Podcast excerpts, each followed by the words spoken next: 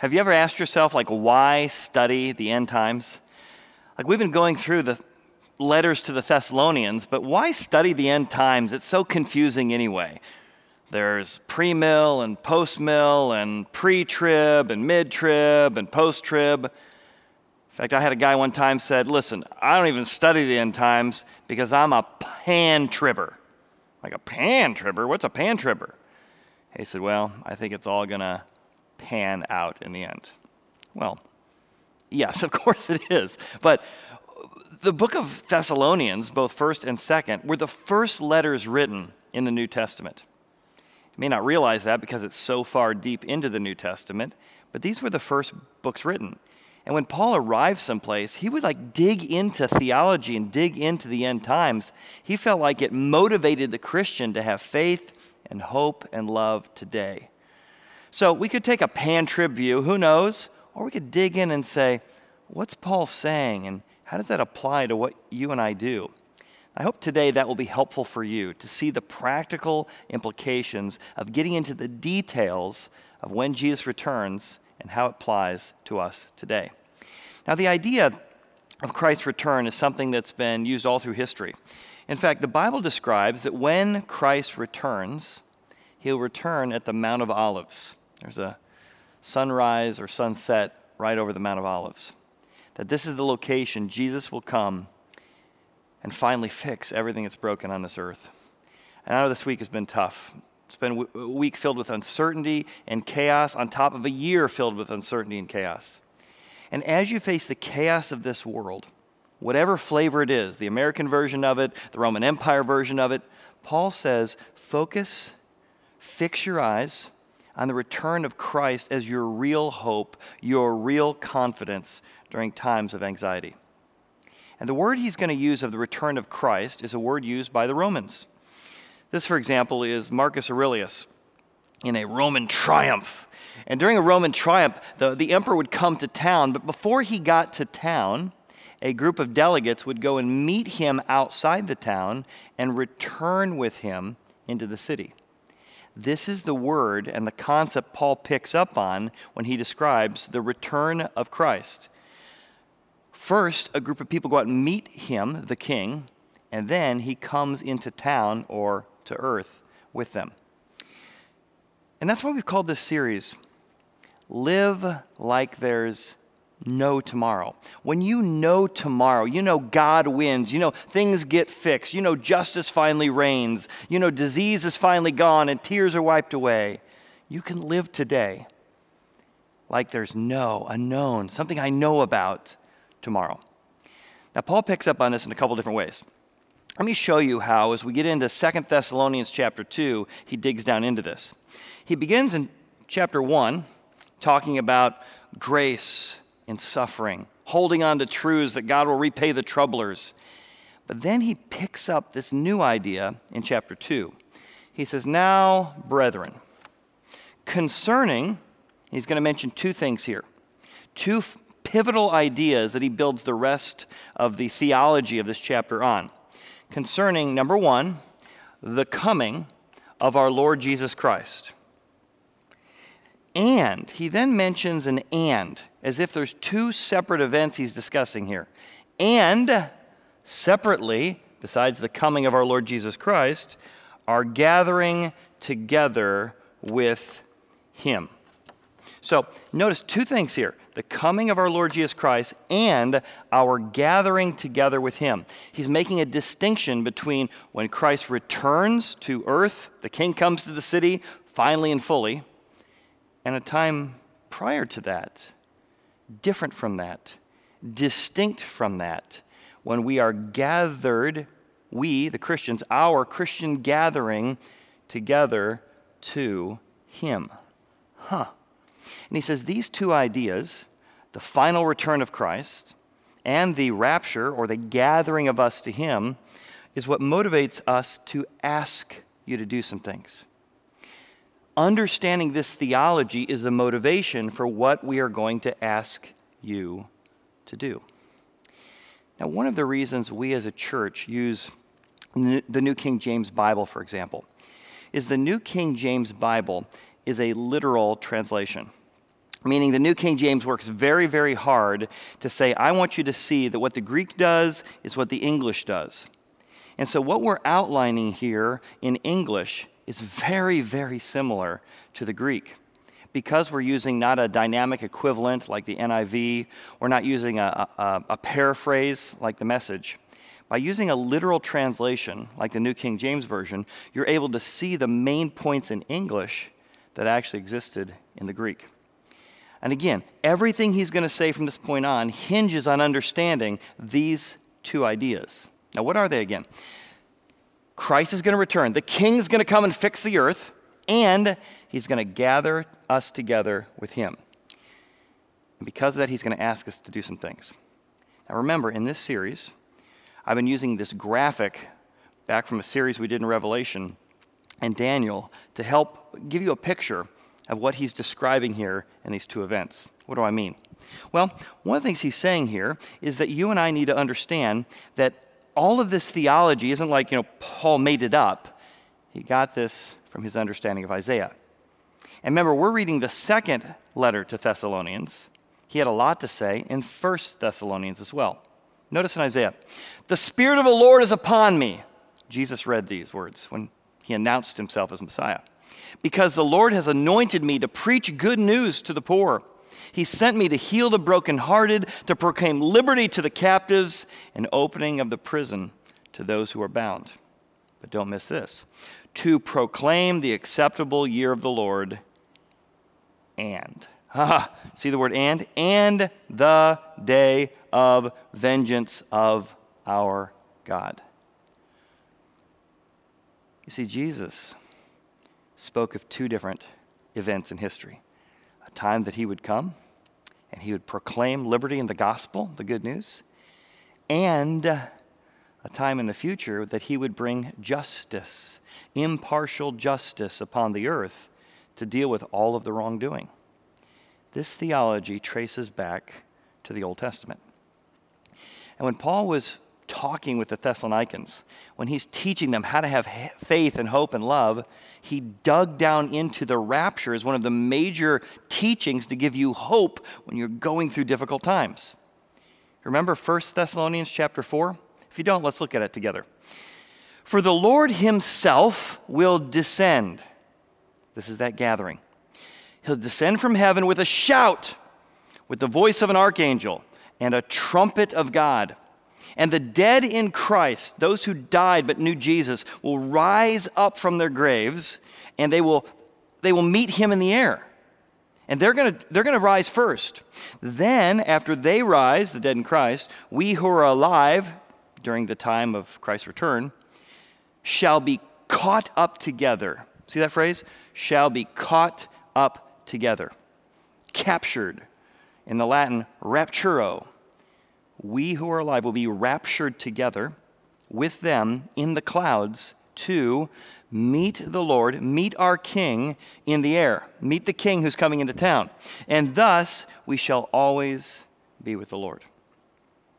And then he says, practical application. Therefore, comfort one another with these words.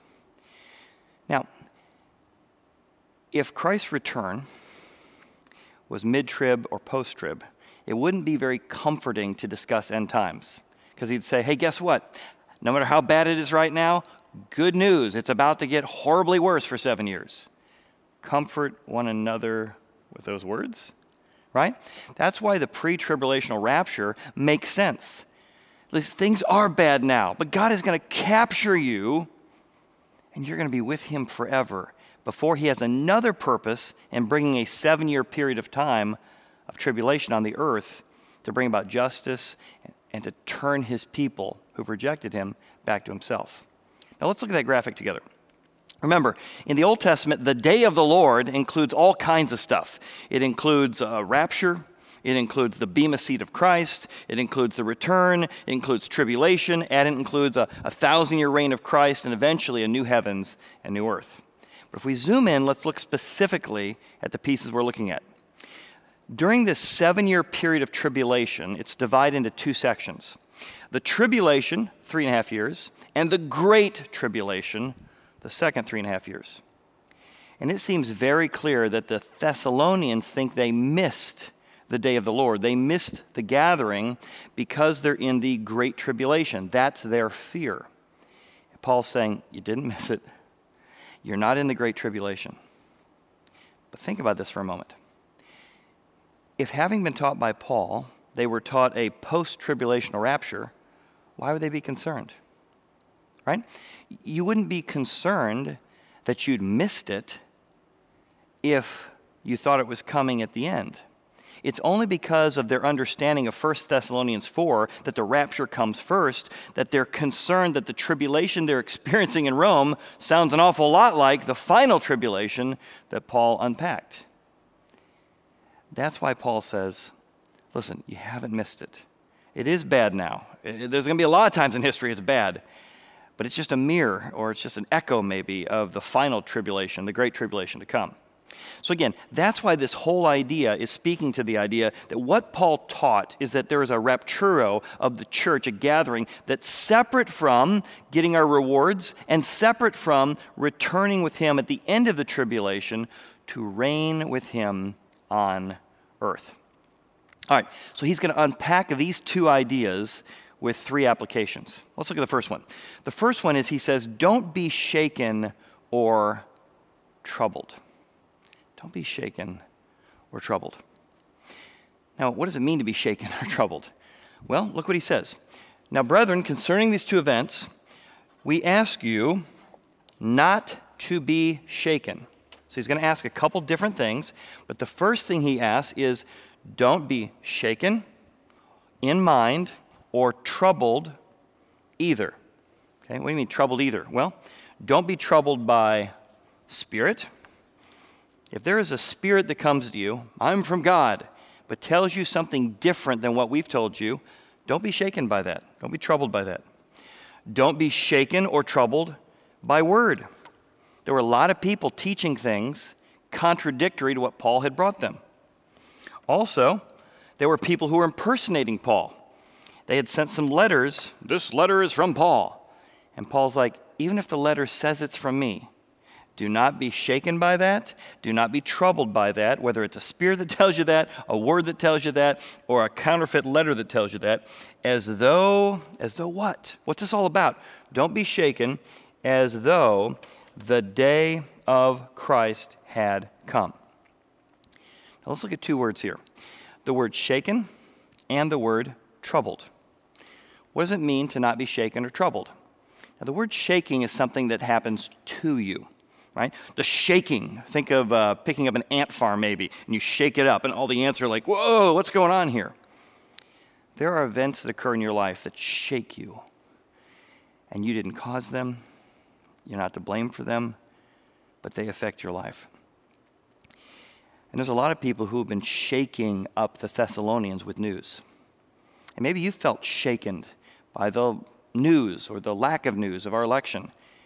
Maybe you've been shaken by a health report, shaken by an audit. Paul says, I don't want you to be shaken by the things that happen in this world, nor do I want you to be troubled. There's, there's, two events here. Shaken is something that happens to you, but troubled is how you magnify or how you think about what happened to you. It's like there's the event, and then there's how you think about the event. Do you magnify it? Do you catastrophize it? And you might say, Well, I got good reason. I feel like a, a spirit told me this. The Holy Spirit told me to be anxious. That's not the Holy Spirit. Uh, the Holy Spirit told me uh, because I got this letter. I read something that I think is from God. Whatever you've read, whatever you've heard, Paul says, I want you to not be shaken or to magnify or to catastrophize what you have heard by being troubled, by thinking about that thing and making it worse. Now, his context specifically is they thought the day of the Christ, Christ's return, Christ's millennial kingdom, Christ's rapture. Somebody said, You missed it. I said, Don't be troubled by that. So, what does it look like for you and I not to be shaken and also not to magnify it by being troubled? It's been very interesting over the last year. Last year, about this time, I got some just terrible news. And it may not feel terrible if you're not a special needs parent, but I had finally, after eight years of working on systems, finally found a system that was sustainable. Quinn being in a school system, some childcare at home, some insurance based help with all of his special needs, and just a whole team. And I finally felt like I can relax, I can rest, I cannot be overwhelmed. And then I get a phone call, and in one phone call, all of a sudden, two thirds of all my support for Quinn disappeared. My wife was undergoing a second back surgery at the time, so I was trying to work, I was trying to care for Quinn, trying to care for my wife, and I just had enough systems to kind of make it survivable. one phone call, everything was shaken. In fact, I was so devastated, I got off the phone and I just sat in my car and wept. I looked up to heaven, I guess, or at least I looked up to the top of my car, and I'm like, God, you've got to be kidding me. Really? I finally find a way to survive, and really? It all falls apart, everything I've worked for? And I'm just sitting in my car, just can't believe it. I, just can't believe it. Then I began to be troubled, right? I was shaken. It was bad news, but I began to be troubled. This is never going to change. I'm not going to make it. I am so alone in this. I'm so overwhelmed in this. Now, fast forward a year. If anything, COVID has made the complexities of my life even more difficult. But God has been so faithful in ways I never could have seen a year ago in providing help and support. And even when COVID shook and shook and shook every aspect of the support systems I had and the needs I had, I found myself anxious and yet choosing to trust, choosing not to be troubled. And this week, I got one of those phone calls, almost a year to the date from my phone call last year. Suddenly, Quinn's school had to close this week, and I lost 60% of my support. Several of my caregivers at home are, are questionable whether or they can continue to help. And you know what? I was, I guess you can say that I'm proud of myself. Or maybe another way to say it is I recognize the growth God had done in me because I didn't get off the phone and weep, although I felt like it. I said, God, I'm going to trust that you have a plan for the future, just like you did last year. And I found myself not catastrophizing. I found myself not rolling those lies in my head I'm alone, I'm not going to make it, how dare you, you got to be kidding me. Instead, saying, God, I'm going to trust you that what was a surprise to me was not a surprise to you. That's what Paul wants for all of us. Whatever we're shaken by, do not be troubled. But he goes on and says a second thing. Now, what's the second aspect that he gives? The, second thing we need to work on or, or look at as we, we dive into this?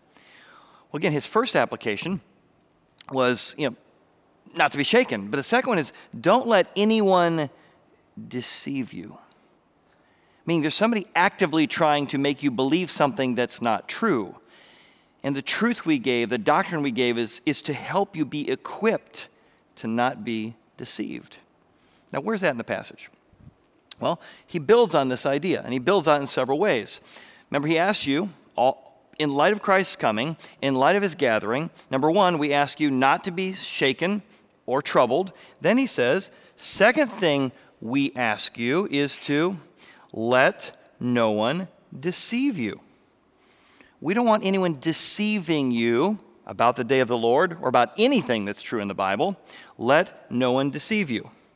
And again, he gives a whole long list by any means. Just like we mentioned before, don't be shaken, uh, don't be deceived by any means. Why? For that day will not come unless certain things happen. So he's saying there are very specific things you can learn about meditate on, look for, to know if that day, the day of the Lord, has come. And so you can be anchored in the truth. Does this sound like, hey, it's all going to pan out, don't worry about it? No, he's saying, I want you to know these things. I want you to understand these things. I want you to understand God's plan, His meta narrative, His purpose of time, so that you, in one moment of time, won't be so anxious and overwhelmed or so easily deceived. Now, look at this word deceived here. It's really fascinating if you talk to those in the Secret Service or those in the FBI who try and study for forgeries. Say, well, how do you recognize uh, a bill that's been forged? I mean, you must just all day long look at all the different types of forgeries. They say, that's not how we do it at all. The way you recognize what's a deception is you stare at, you study, and you meditate on what true currency looks like. See, the more you fix your eyes on what is true, you study it, you feel it, you understand it, you see what's on the outside, what's embedded on the inside. You so know the genuine article that when someone brings a counterfeit, you're like, uh, no, doesn't feel right, doesn't smell right, doesn't have the hologram inside, doesn't have the right serial numbers. So, this idea is the more you want to keep from being deceived, you focus on the truth. Right? That's why Paul's so deep into doctrine here. When you understand the things that are true about you, the things that are true about the world, the things that are true about God, when you meditate on that, when you understand that, and you keep yourself fixed on Jesus, you can recognize deception when it comes by any means. About the end times, God's not really coming, He's not really going to help, He's not going to come through for you now. No, no, no. The promises of God is that He is true. That's one of the reasons we as a church are so committed to teaching people doctrine right? The reason the Bible's so important, the reason we go verse by verse through the Bible, is because we want to meditate, ruminate on the truth. And one of the ways we teach here is verse by verse through the Bible. And, and that's our mission, right? To comfortably connect people to God through the Bible and a community of growing Christ followers. We teach the gospel so you can recognize the difference between the gospel and, and legalism or moralism antinomianism. The law matters, but it doesn't rescue you, it just diagnoses your problem. It's one of the reasons we go verse by verse through the Bible to study the hard passages, the difficult passages. The reason we have two environments in our church is because we want to teach 20 year Bible veterans how to deeply sink their teeth into the Bible. And, besides just discipleship, we are deeply committed to evangelism. Creating a space at our exploring service that you can invite your friends who may not know God. They might be curious, they might be skeptical, but where can they come and have reasonable dialogue about what the Bible says? And that's why doctrine and truth is something that we are so deeply committed to. We want to know the truth. The reason during COVID we continued to offer two services online and then we reopened, right? We believe that kids need doctrines. We opened our children's ministry coming this weekend. We believe our student ministry, students need to know the truth. And so, yes, it's been difficult and it's been challenging. We've had to adapt and be flexible, but we are so committed to helping people know the truth because Jesus said only the truth can set you free. It's not just so we kind of get spiritually fed, so we can help others. Now, that certainly includes our friends, but also includes our community. In fact, during this season, we've set up our giving tree. And part of setting up our giving tree is giving ways that you and I can give to those needs in our community. If you haven't been into the building, you can call in, but we have ornaments hanging on the tree by the front door. And there's places you can give to help bring the truth of Christmas to those in interparish ministries who just need food, to bring food or gift to those down at City Gospel that we work with with Back2Back ministries. There's opportunities to serve there and our partners in Belize. You see, if you get our vision, our vision is about evangelism and discipleship, equipping and exploring. It's about teaching doctrine. It's about digging verse by verse in the Bible. It's finding any way and every way we can to create environments for kids and students and tents and online services because we, we know truth matters. And maybe as you've been in this series, you're saying, What can I do?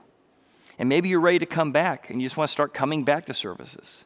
Maybe you're saying, What can I do? And you want to give financially so we can continue to bring the truth to people. You want to give to Horizon, say, I want to be part of just thanking God for how He's helping me not be shaken or troubled during this time. Maybe you want to help out with the new volunteer positions as we've reopened our second service and now children's ministry and student ministry. How can I help? What can I fold? What can I hand out? And how can I do it safely? We need your help because we are committed to not letting anyone be deceived, but by studying and meditating on the truth. Now, there's a third thing he mentions. Now, this is a little bit more subtle, it's a little bit more indirect. But he goes on to talk about how he wants them to not fear the falling away. Now, it's not his two main points, it's like a, a sub point. It's a sub point of what to look forward to, kind of a bad way, of what happens before the return of Christ, something he calls the falling away. Now, I'm going to talk more about that next week. What is the falling away? What does it mean to fall away? But here's what he says there's things to look forward to um, that you'll know that the, the day of the Lord hasn't come. Don't let anyone deceive you by any means, for the day of the Lord is not going to come unless a couple things happen. And we're going to dig deep down into this next week. But two things. Number one, before that day comes, there needs to be what he calls the falling away comes first. Now, this doesn't mean as a Christian, hey, I broke some promises. I did some things I promised I wouldn't. I, I was in sin. I slid back. We all do that. He's describing almost global sense of which people who call themselves Christians, when they start really hearing the truth of the Bible, they fall away from that. It's too hard, it's too difficult to be a follower of Christ. Or those Christians that lost their salvation? Well, we'll talk about that in a moment. But he says, whatever this falling away is, it's got to happen. There's kind of a global sense in which people who call themselves followers of Jesus pull back from Jesus prior to that day. Then he says, and something else needs to happen. It's not going to come unless the falling away and the man of sin is revealed. Now, now, who's this man of sin? He also calls him the son of perdition. And we'll describe a little bit about that next week. Let's talk about falling away. What does it mean to fall away? And why should you and I not fear the falling away? Now, what do I mean when I say you and I?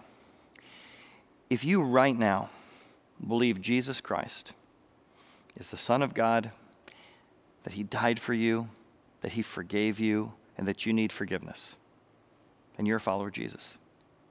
And as you grow, you say, Because of what He did for me, I want to increasingly learn how to obey Him.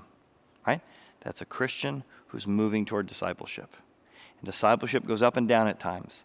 But what makes you a Christian is believing that Jesus died for you, paid for your sins, and you're trusting him with your life. And if you believe that and if you know that, you don't have to fear the falling away. What he's describing here is a group of people who've checked out Christianity. They like the parts they like, but they don't like the parts they don't like. And so he's not describing Christians who've fallen away, meaning they were Christians and now they're not Christians. He's more talking about people who were interested in Christianity until it got too hard. And they're like, you know, I'm not sure I really believe that because I'm not willing to trust God the way He's requiring. Let's dig into that a little bit. What do I mean by digging into that? Well, you can kind of fall off this thing in multiple directions. The Bible describes the, the armor of God like a suit of armor. And it says we're given the helmet of salvation, right? The deliverance. So think of this as getting to heaven, right? The helmet of salvation. If you can always lose this thing, so many Christians like, I got it, I don't have it. I got it, I don't have it. I lost it, I, I don't know if I have it. I think I have it, I'm not sure if I have it. And you can spend your whole Christian life wondering if you're really a Christian. Now, there's a place to ask yourself, as Paul says, to check and see if you're in the fold. Have you ever come to a place that you've trusted Christ as your forgiver and leader? If you haven't, you don't need to be all anxious that you're going to fall away right here and right now. Just say, God, I trust you. I trust you died on the cross for me. I receive you into my life. I need your help because my good works aren't good enough. Amen. If you do that, you're a Christian. And now I want to grow as a Christian. You don't need to fear falling away. There are times we're carnal, times we drift away. But here's why a Christian can rest in the confidence that you're in God's hand. That you're not always fiddling with the helmet of salvation. Instead, you can pull up the other aspects of the armor the shield of faith, and the, the sword of the Spirit, and the belt of truth. It's an acronym I use, or more like a, a sentence. These are the scriptural teachings that you are secure in Christ. The power of love, will, promise, grace. The power of God, John 10. When, when, when God has you, nothing can snatch you out of his hand. Nothing. And you're not more powerful than God. When God has you, even if you let go, you're not going to be snatched out of his hand. That is confidence. I know that I'm not going to fall away because my dad has me. The power of love. Romans chapter 8 says this He says, Nothing can separate you from love of God, not height, nor depth, nor width, nor depth, not any other created thing. And you and I are a created thing. When you're in Christ, you're in, in a love that you cannot be separated from. Not even a created thing like yourself could separate you from God's heart. The power of love will. The will of God, John chapter 6, the will of God is that Jesus says, Everyone that the Father gives to me, his will is that I would raise them up on the last day and that I would lose nothing. You see, if Christ could lose one of us, he'd no longer be doing his Father's will. And if Christ isn't doing his Father's will, he's not a perfect sacrifice. Jesus ties his identity, his perfection, to his ability to raise every one of us up who the Father gives to him. Power of love will promise, the promise of God. Uh, First John says, This is the testimony that you can know you have eternal life. If you got the Son, you got the life. You don't have the Son, you don't have the life. These things have I written to you that you might know you have eternal life. If you can lose it, you're never going to know. I think, maybe, I wish, hopefully. You can know you have eternal life because you're not secured by your works, your obedience, but by His work and His obedience. The power of love will promise grace. Grace. Ephesians 2 8 and 9. It's by grace you've been saved, not by works lest anyone should boast. It's a gift of God. It's by grace that you become a Christian, and it's not by works that you undo being a Christian. No, the grace of God secures us.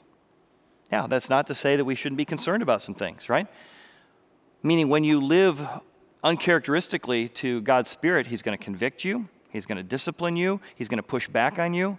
There's going to be a way in which you lose future rewards at the Bema seat. You're going to feel the discipline and conviction of the Holy Spirit. He's going to hound you when you're not living obediently. But He's going to do it from a place of saying, You're my son and you're my daughter, and that's why I'm pursuing you. So, as a Christian, don't fear the falling away, but do pursue the God who pursued you and ultimately who's going to fix the world. So, three applications here, right? Uh, third one, like I said, is a little bit, a little bit um, not his direct one. His two main ones were not be shaken, not be troubled, not be deceived, and then indirectly, don't fear the falling away. So, what's the application for us? What's he getting at here? Well, I think to go back to the very beginning, he says, I want you with fellow Christians during times of shaking and times of, of troubling to gather together, to worship together, to meditate on truth together. And one of the truths I want you to think about when life is uncertain and being shaken. One of the things I want you to, to meditate or fix your eyes on during difficulty is gather together in confidence of being gathered to Christ. The hope that God's going to one day fix this crazy world. We gather together, we worship, we commune, we put our hope in that. You have someone, a relative, who's going through difficult times, sickness, pain. Maybe they're headed toward death you gather together and focus on the promise that Christ is the resurrection and the life. In fact, this idea was mentioned in the book of Hebrews, right? In Thessalonians, he says, Now here's what I want you to meditate on. Now, brethren, concerning the coming of our Lord Jesus Christ, think about it, and the gathering together with him, I want you to use the gathering or the rapture of Christ as something to motivate you when you worship and gather together. And Hebrews picked up on this, right? He said, Let us consider one another in order to stir up love Maybe you've never been in a small group. Someone who could call you and say, Let me stir up some love when you're going through difficulty. And good works. Let's keep serving people who disagree with us. Not forsaking the assembly of gathering together. That's why we're having online services and tent services and chapel services. We don't want to forsake the gathering together so we can meditate on truth and hope during this time. As is the manner for some, but exhort one another, encourage one another, build one another up as much and more as you see the day approaching. So again, he says, as the day approaches. Now that's the same idea, right? The day of the Lord is what motivates us to gather together, to meditate what's true. I think what's powerful is to remember not to be shaken. But you got to gather together. You need other people to speak into your life not to be deceived. You need other people to keep you from being deceived. The reason the rapture, the hope of the day, is so powerful is because it reminds us of what's true. When Beth's grandfather finally passed away after a battle with Alzheimer's, I remembered all those conversations we had with him about the coming of Christ, the rapture of Christ, when the horn shall be blown and the dead in Christ will rise up. And, and, that was the idea in a Jewish worship service. There would be this horn that would be blown, and God says there will be an ultimate horn blown. And those who've died in Christ, who've lost their ability to eat, who've lost their ability to, to remember everyone, in that day they will be restored. In the same way I restored my son's body when he died. And he was raised up with a brand new body that could eat, could hug, eat fish, and eat honeycomb. I'll do the same to you. So I pray that as you gather together with us as a church, online, in the chapel, in the tent, serving together, volunteering down in our children's program, that you're committed to what we're committed to. Meditating on the truth of Christ and the hope of his return that He would transform our bodies, and that whether we got relatives that are going through difficulty or we're going through difficulty, we know the only hope of the world is Jesus, the Creator, coming back to realign what's broken in this world. Let's pray together. Father, thank you for your love. Thank you for your hope. And we pray for your return. In Jesus' name, amen.